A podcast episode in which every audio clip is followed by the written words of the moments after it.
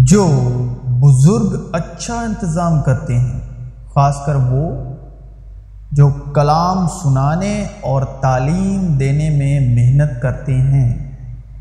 دو چند عزت کے لائق سمجھے جائیں، کیونکہ کتاب مقدس یہ کہتی ہے کہ دائیں میں چلتے ہوئے بیل کا منہ نہ باندھنا اور مزدور اپنی مزدوری کا حق دار ہے۔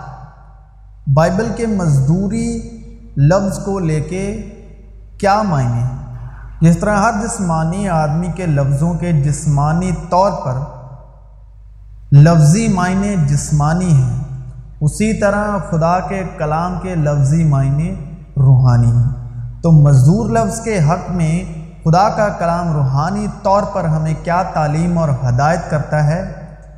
آئیں ہم خدا کے زندہ کلام کے ساتھ شرکت کر کے، سنگتی کر کے سیکھیں گے۔ اور اگر آپ اس چینل کے ذریعے خدا کے کلام کے ساتھ لگاتار سنگتی کرنا چاہتے ہیں اور جڑے رہنا چاہتے ہیں، تو ہمارے چینل کو سبسکرائب کر سکتے ہیں۔ مسیح یسو نے اپنے شاگردوں یعنی رسولوں سے کہا، راستے کے لیے نہ جھولی لینا نہ دو دو کرتے نہ جوتیاں، نہ لاٹھی، کیونکہ مزدور اپنی خوراک کا حقدار ہے اگر وہاں کوئی سلامتی کا فرزند ہوگا تو تمہارا سلام اس پر ٹھہرے گا، نہیں تو تم پر لوٹ آئے گا۔ اسی گھر میں رہو اور جو کچھ ان سے ملے کھاؤ پیو، کیونکہ مزدور اپنی مزدوری کا حقدار ہے گھر گھر نہ پھرو۔ اسی یشوا نے کہا اچھا چرواہا میں۔ اچھا چرواہا بھیڑوں کے لیے اپنی جان دیتا ہے۔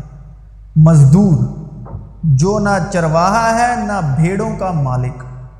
مزدور، جو نہ چرواہا ہے نہ بھیڑوں کا مالک۔ بھیڑیے کو آتے دیکھ کر بھیڑوں کو چھوڑ کے بھاگ جاتا ہے اور بھیڑیا ان کو پکڑتا اور پرگندہ کرتا ہے۔ وہ اس لیے بھاگ جاتا ہے کہ مزدور ہے اور اس کو بھیڑوں کی فکر نہیں۔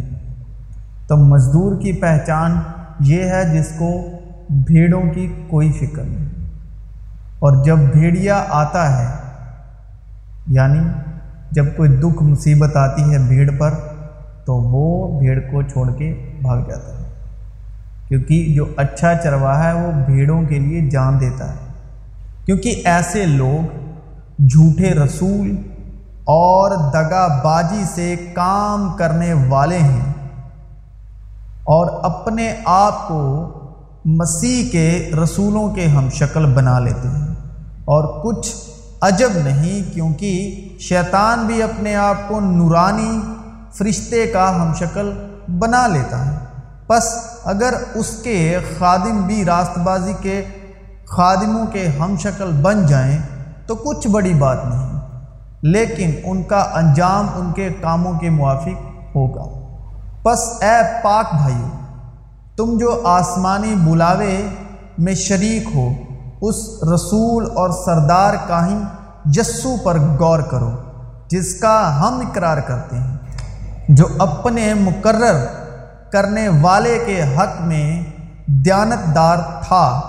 جس طرح کی موسا اس کے سارے گھر میں تھا، کیونکہ وہ موسا سے اس قدر زیادہ عزت کے لائق سمجھا گیا، جس قدر گھر کا بنانے والا گھر سے زیادہ عزت دار ہوتا ہے۔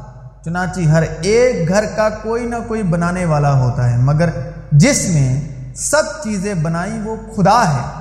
موسا تو اس کے سارے گھر میں خادم کی طرح دیانت دار رہا۔ تاکہ آئندہ بیان ہونے والی باتوں کی گواہی دے۔ لیکن مسیح بیٹے کی طرح اس کے گھر کا مختار ہے اور اس کا گھر ہم ہیں۔ بعض شرطے کی اپنی دلیری اور امید کا فکر آخر تک مضبوطی سے قائم رکھیں۔ بس جس طرح کہ روح القدس فرماتا ہے، اگر آج تم اس کی آواز سنو تو اپنے دلوں کو سخت نہ کرو۔ جس طرح کی غصہ دلانے کے وقت آزمائش کے دن جنگل میں کیا اسرائیلیوں نے۔ اگر خدمت ملی ہو تو خدمت میں لگا رہے۔ اگر کوئی معلم ہو تو تعلیم میں مشغول رہے۔ کوشش میں سستی نہ کرو، روحانی جوش میں بھرے رہو۔ خداون کی خدمت کرتے رہو۔ چنانچہ ابن آدم اس لیے نہیں آیا کہ خدمت لے، بلکہ خدمت کرے۔ اگر کوئی شخص میری خدمت کرے تو میرے پیچھے ہو لے۔ اور جہاں میں ہوں، وہاں میرا خادم بھی ہوگا۔ اگر کوئی میری خدمت کرے تو باپ اس کی عزت کرے گا۔